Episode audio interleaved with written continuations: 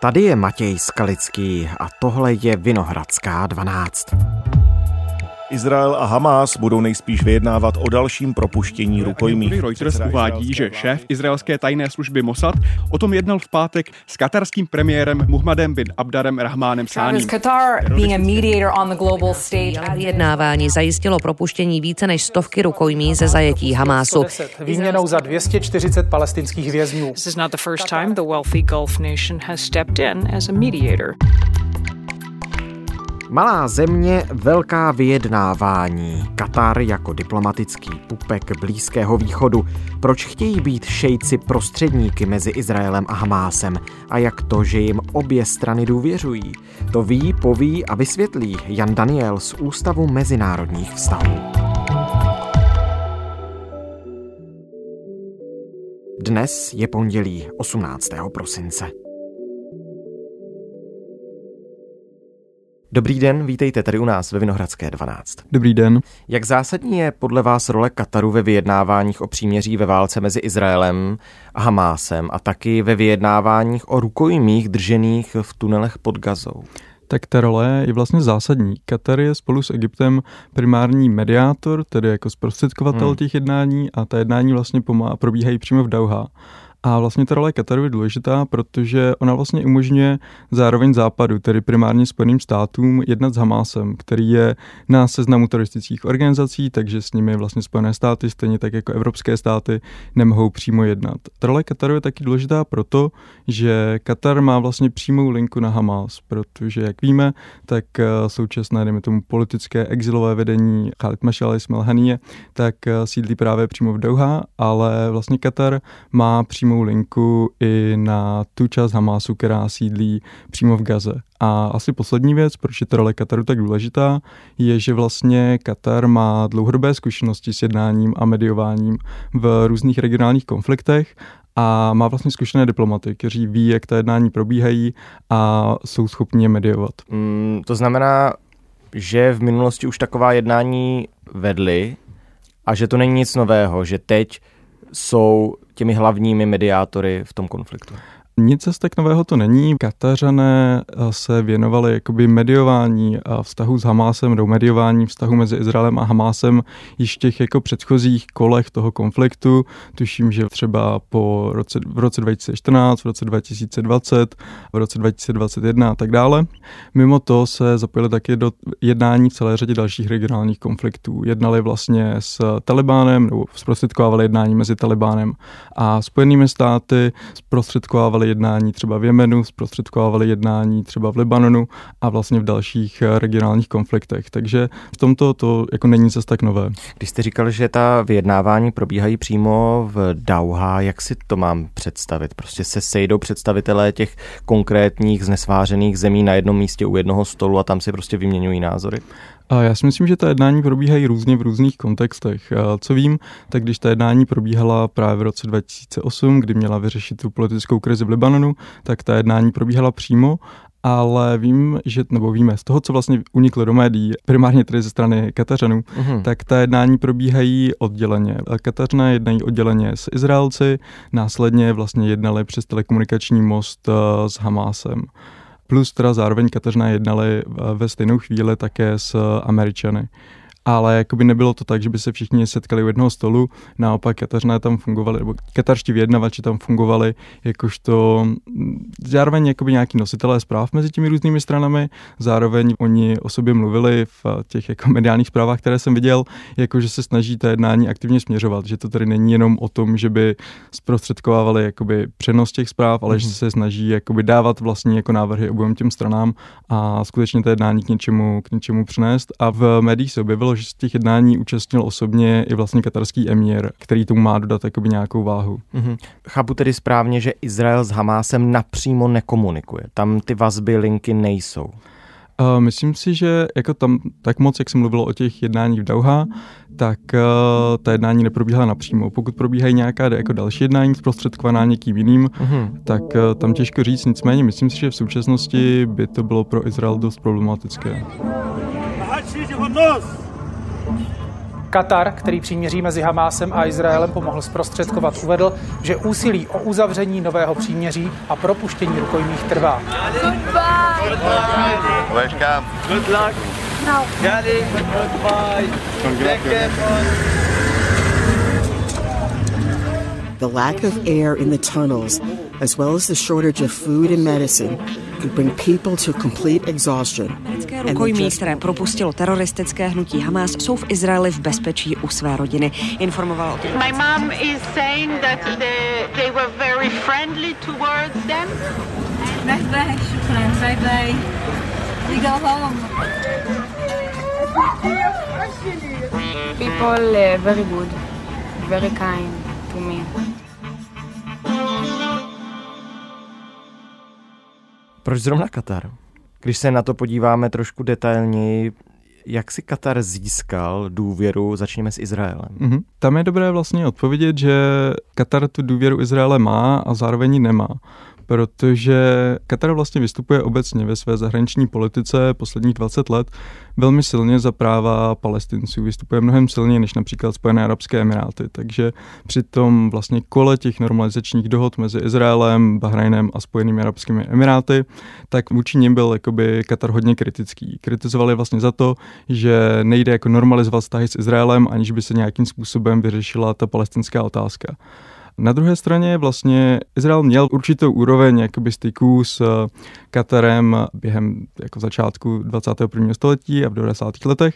Nicméně ta byla vlastně přerušena po roce 2009 a po izraelské invazi do Gazy tehdy. A nicméně pořád tam, myslím, existuje obchodní zastoupení a nějaká úroveň obchodních vztahů. To znamená, že přes tu kritiku nějaké vztahy existují a je vlastně důležité poznamenat i to, že Katar financoval v minulých letech veřejnou zprávu v Gaze, poskytoval tam i humanitární pomoc a vlastně ty peníze, které tehdy do Gazy šly ze strany Kataru, tak byly většinou autorizovány Izraelem. Takže vlastně ty vztahy jsou poměrně jako mnohovrstevnaté a byť tedy Katar vystupuje vůči Izraeli poměrně kriticky na té diplomatické úrovni, právě na té jako méně formální úrovni, jako na té úrovni toho, kdy se Izrael snažil nějakým způsobem zajistit jako fungování určité úrovně, ani ne stability, nebo určité úrovně jako základní, dejme tomu, stability v Gaze, tak tam právě spolehal právě na Katařany. A ta důvěra s Hamásem, ta se budovala jak? Vy jste říkal, že Katar má kontakty jak na to vedení přímo mm-hmm. v pásmu Gazy, to znamená na, mm. především na asi muže jménem Jahja Sinvár, mm. tak na to politické vedení, na ty špičky v Kataru, mm. které tam sídlí v čele s mužem jménem Ismail Hania. Je to tak. Ty vztahy mezi Katarem a Hamásem tak se vlastně budují poměrně dlouho, jako budují se částečně od jako 90. let a mnohem silněji vlastně od poloviny první dekády 21. století, hmm. tedy od těch jako 0. let, kdy Katar jako taky mnohem jako zesílil právě tu svoji jako mediační roli, kdy se zapojil do jako jednání v celé řadě regionálních konfliktů a ta role ještě více zesílila po roce 2012, kdy vlastně právě to exilové politické vedení eh, Hamásu tak eh, se přesunulo ze Sýrie právě do Kataru. Ono dříve sídlo v Sýrii, nicméně vlastně po začátku syrského povstání, po začátku syrské občanské války, tak tehdy se Hamás postavil na stranu odpůrců eh, režimu Bašara Asada a právě proto odešel do Kataru. Nicméně jakoby ty vztahy jsou poměrně jakoby rozvinuté i proto, že Katar dlouhodobě podporuje různá islamistická hnutí, a je to jako blízké jeho jako oficiální ideologii, byl poměrně blízce spojený, nebo je stále poměrně blízce spojený s různými hnutími, které vychází z muslimského bratrstva, mm-hmm. což se vlastně konec konců týká i Hamásu. A představíme-li si hypotetický vyjednávací stůl, u kterého tedy nesedí zástupci Izraele a Hamásu a Kataru, ale mm. dělá se to tak, jak jste zmínil, separátně ta jednání, jak moc dovoluje a proč vůbec Katar k tomu hypotetickému stolu zasednout Spojeným státům? Katar má ke Spojeným státům velmi blízko dlouhodobě Spojené státy na ní jakoby spoléhají. Právě z těch důvodů, že jim umožňuje jako jednat s těmi aktéry, se kterými Spojené státy nemohou nebo nechtějí jednat napřímo.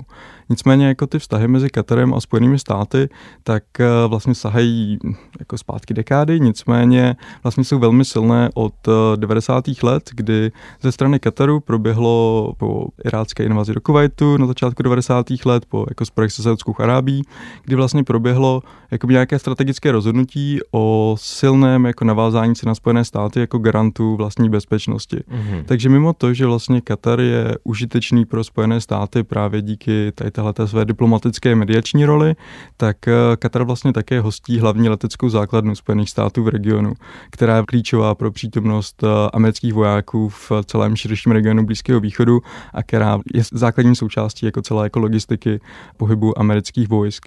Mimo to je vlastně taky zajímavý, že Katar hostí jako pobočky amerických univerzit a tak dále. Takže tam ty vztahy jsou jako poměrně blízké. Mm-hmm. To znamená, že Spojené státy pak zajišťují třeba Kataru i bezpečnost. Je to tak. Tam se na to, co z toho vlastně všeho má Katar. Jo, jo. Ne, pro Katar je tohle jako nějaká strategická volba. Skutečně, kdy se Katar rozhodl, že je to malý stát, který existuje ve velmi nepřátelském prostředí, existuje mezi Iránem na druhé straně Perského zálivu a Saudskou Arábií, to je jako přímým sousedem Kataru. Hmm. A vlastně pokud se Katar tady v tomhle jako prostředí přežít, tak si musí, udělat, musí si najít buď to silné spojence, anebo si, a musí se prostě těm spojencům ukázat, že je pro ně nějakým způsobem užitečný. A právě tady tahle jako mediační role, právě tady tohle jako hoštění té americké základny, tohle tu Kataru pomáhá dělat. A mimo jiné to je jako jedna z věcí, proč když došlo k minulých jako letech nebo v minulé dekádě, když došlo k vyhrocení vztahu mezi Saudskou Arábií a Katarem, tak proč nedošlo třeba k přímé invazi. Viděli jsme vlastně, že v roce 2011 Saudská Arábie a její spojenci provedli třeba přímou invazi do Bahrajnu na základě tady pozvání bahrajnské vlády a tak dále a tak dále.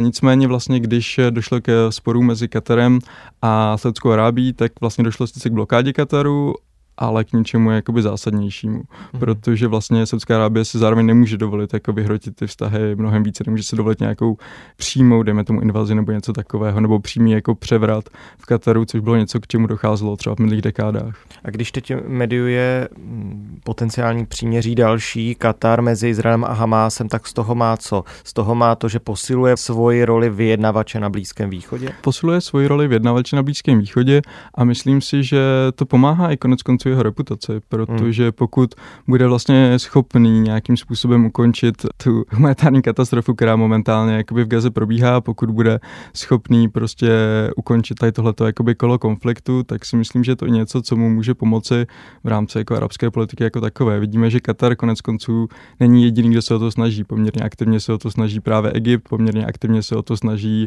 třeba Jordánsko, pro které jako má ten konflikt zásadní dopady a zároveň jakoby velmi silně vnímá vnímají ten jakoby počet uh, civilních palestinských obětí a obecně vlastně tu míru, jako skutečně té humanitární katastrofy, která v Gaze probíhá.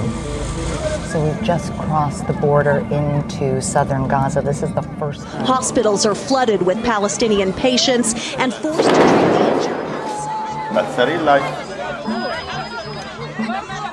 The supply that came in is almost nothing. I'm, I'm sorry to say this, but it's, it's, it's nothing compared to the needs. 95% of the water... K tomu můžeme dodat uh, tu informaci, kterou vypustil do světa katarský emír, respektive to varování, když varoval před radikalizací celé generace lidí žijících na Blízkém východě. It also affects an entire generation that might be radicalized because of these images and seeing Pokud nedojde k dalšímu příměří ke klidu zbraní mezi Izraelem a Hamásem. At the end we know that the resolution will only come through the table.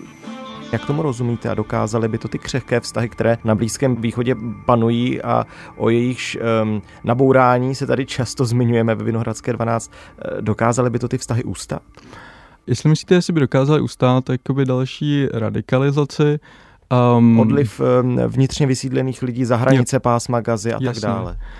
Uh, já si myslím, že to, co vlastně katarský emír myslel, tak moc jak mu nevidím do hlavy, tak je vlastně to, že ten konflikt a především ta izraelská kampaň v Gaze s tím, že víme, že má momentálně jako bezmálo 18 tisíc obětí, z toho 60% civilistů, vidíme jako obrovskou destrukci v Gaze, tak tohle je něco, co vlastně v arabských zemích velmi silně rezonuje. A velmi silně to posiluje jakoby tlak na to, aby se i třeba arabské státy nějakým způsobem proti tomu postavily. A arabské státy, primárně tedy jako Jordánsko a Egypt, Mají zároveň s Izraelem uzavřené mírové dohody, zároveň je tlačí Spojené státy do toho, aby ty mírové dohody samozřejmě dále udržovaly. Oni zároveň nemají zájem na tom, aby došlo k nějakému jako ozbrojenému konfliktu mezi nimi a Izraelem. Nicméně jako ze strany vlastních populací slyší, že jako tak to přece nemůže pokračovat a vlastně jejich vlády přece nemohou být komplicitní v tom, co se v Gaze právě děje.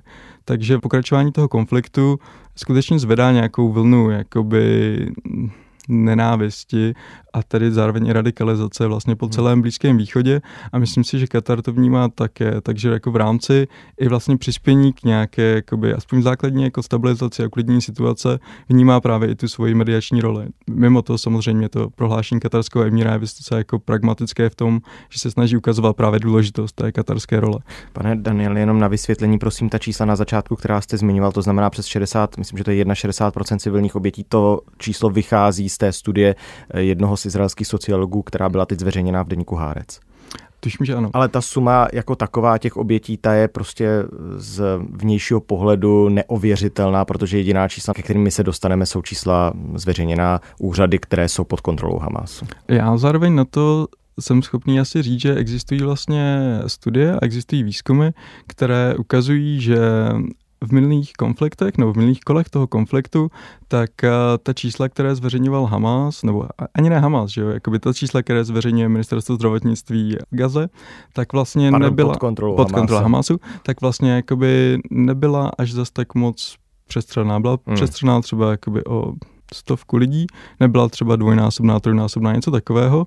A zároveň my jako vidíme zprávy nebo jako vidíme prohlášení ze strany americké administrativy, která říká, že ano, ta čísla, která právě slyšíme z toho gazanského ministerstva zdravotnictví, jako nejspíše odpovídají realitě a možná jsou ještě o trochu podstřelená, protože oni vlastně berou v potaz jenom ty oběti, které jakoby zvládnou identifikovat a nezvládají vlastně identifikovat ty oběti, které zůstávají v troskách, které jakoby prostě se nedostanou do těch, Rozumím do, těch, tomu. nedostanou se do těch márnic. Nicméně ještě k tomu Kataru chtěl jsem se zeptat a zajímalo mě, když se podíváme za hranice Blízkého východu, jako za ten region, tak Katar on dokáže mediovat vyjednávání i mezi státy, které vůbec nejsou na Blízkém východě. Je, jak je možné, že takto malý stát má tak velký dosah? Narážím třeba na to vyjednávání o unesených dětech z Ukrajiny mm-hmm. Ruskou federací. tak částečně má tak velký dosah, protože má skutečně jako diplomaty, kteří se té mediaci věnují dlouho. A dlouho se věnují právě jako zprostředkování jednání v různých konfliktech. To je jedna z věcí. Další z věcí je, že je schopný skrz Spojené státy tyhle ty jako diplomaty nabídnout a zároveň je Katar stále vnímaný do určité míry jakožto nějaký neutrální arbitr. Vlastně viděli jsme, že jako víc států chce hrát tady tuhle tu roli, Mhm. třeba v kontextu Ukrajiny, a se to snažilo zároveň třeba Turecko. Jinak jako víme, že podobnou jako roli hraje v Evropě Švýcarsko a vlastně jakoby Katar se snaží dělat to samé. Snaží se prostě stavět se do role nějakého jako neutrálního mediátora, který má ty schopnosti, má k tomu připravené lidi a zároveň jakoby má dost peněz na to, aby do toho byl schopný jako investovat. Což je vlastně třeba i zásadní pro tu současnou i minulou roli Kataru v jednání mezi Izraelem a Hamásem, protože vlastně Katar byl schopný i jako nabídnout ty své obrovské prostředky právě třeba pro podporu humanitární pomoci, což potom pomáhá přijmout tu dohodu v tom roce 2020, jestli se nepletu, tak konce s obou stran, kdy Katar jakoby slíbil, dobře, my jakoby budeme schopni tu situaci uklidnit mimo jiné na základě toho, že tam poskytneme humanitární pomoc. Hmm, hmm. A v Dauhá se teď před pár dny mimochodem konalo mezinárodní fórum, kde, když se vrátím k Ukrajině a Rusku, vystoupil i třeba ministr zahraničí Ruské federace Sergej Lavrov. To znamená, že je to skutečně podle vás Švýcarsko Blízkého východu? S finančními obrovskými prostředky plynoucími zejména třeba eh, z ropného průmyslu. Já nemám moc rád tady tohleto přirovnání, protože... Pardon za něj, ale tak říkal jsem si, že by mohlo být Ne, ilustrativní. ne, uh, ona, ona je ilustrativní, ale všechny případy jsou trochu jako specifické. Jako vlastně u Kataru je skutečně zajímavá i ta velmi jako blízká vazba na ty Spojené státy. Hmm. Takže myslím, že u Švýcarska je tohleto trochu komplikovanější, kdy vlastně Švýcarsko má tu tradici svého vlastního zabezpečení skrz vlastní armádu, existuje vlastně v regionu, který není zase tak nebezpečný. U Kataru je to trochu problematičtější. Nicméně Katar se snaží být tou jako neutrální půdou. Dvě věci na závěr. Jedna. Podaří se dojednat Kataru další příměří mezi Hamásem a Izraelem v blízkých dnech. Mluvili jsme s Irenou Kalhousovou z Herzlova Centra izraelských studií na Univerzitě Karlově před pár dny a ta říkala, že na ostrou akci má Izrael už jenom asi měsíc, že už i Spojeným státům dochází trpělivost, tak je na obzoru nové příměří. Um, já bych tady v tomto asi souhlasil. My vlastně slyšíme z americké administrativy právě velmi silný tlak na to, aby s nějakým způsobem ta operace nebo ta jakoby, invaze do Gazy nějakým způsobem ukončila, aby došlo právě ke zlepšení té humanitární situace, ke zmenšení počtu civilních obětí a tak dále a tak dále. Nicméně zároveň ze strany jakoby izraelské slyšíme, že se snaží ještě o několik měsíců, že pro ně prostě jako ta operace ještě pořád neskončila. Takže tady je vlastně otázka tohoto celkového jako vyjednávání a jestli se tohleto Kataru povede dojednat nebo ne, to je asi na mě jakoby moc velká otázka momentálně. Asi by bylo lepší se zeptat v Izraeli, a, který jako tohleto má momentálně v rukou. Myslím si, že Kateřiné se o to budou určitě dále pokoušet. Slyšíme, že jsou jakoby stále ochotní a připravení a ta další kola jednání hmm. zprostředkovat a stále jsou schopní a ochotní i nadále poskytovat tedy další finance na případnou jako postkonfliktní obnovu gazy. A věc druhá, už jenom krátce poprosím, nemůže ta vyjednávání narušovat to, že i po 7. říjnu Katar toleruje, že vedení teroristické organizace nadále nachází exil právě v Dauha? Tohle je dlouhá debata, a kterou vlastně slyšíme třeba i ve Spojených státech, kdy slyšíme ze strany republikánské strany volání právě po nějaké revizi vztahu s Katarem a tak dále. Nicméně na druhé straně se objevuje jakoby argument, co by Katar, co by Spojené státy, co by mezinárodní společenství, co by Blízký východ měl z toho, pokud by ti exiloví lídři Hamásu odešli třeba do Iránu nebo do Malajzie, nebo kde by byli schopni je přijmout. Pokud existuje nějaká linka jednání a nějaká linka, která by mohla vést eh, k příměří, jdeme to nějakým způsobem končení toho konfliktu, tak myslím si, že v tomto kontextu je pořád jakoby pro Katar i do, pro Blízký východ do jisté míry přínosné, že právě to exilové vedení Hamásu v Kataru je. Já vám moc děkuji za strašně zajímavé povídání a vysvětlení, které jste přinesl o tom, jakou roli má Katar právě na Blízkém východě a v konfliktu mezi Hamásem a Izraelem. Já moc děkuji za pozvání. Tohle už je všechno z Vinohradské 12, z pravodajského podcastu Českého rozhlasu. Dnes s Janem Danielem z Ústavu mezinárodních vztahů. Bavili jsme se o roli Kataru při vyjednáváních o příměří mezi Izraelem a Hamásem. Naše další epizody najdete na webu iRozhlas.cz, v aplikaci Můj rozhlas a ve všech dalších podcastových aplikacích. Psát nám můžete na mail vinohradská12 zavináč rozhlas.cz. Naslyšenou zítra. thank you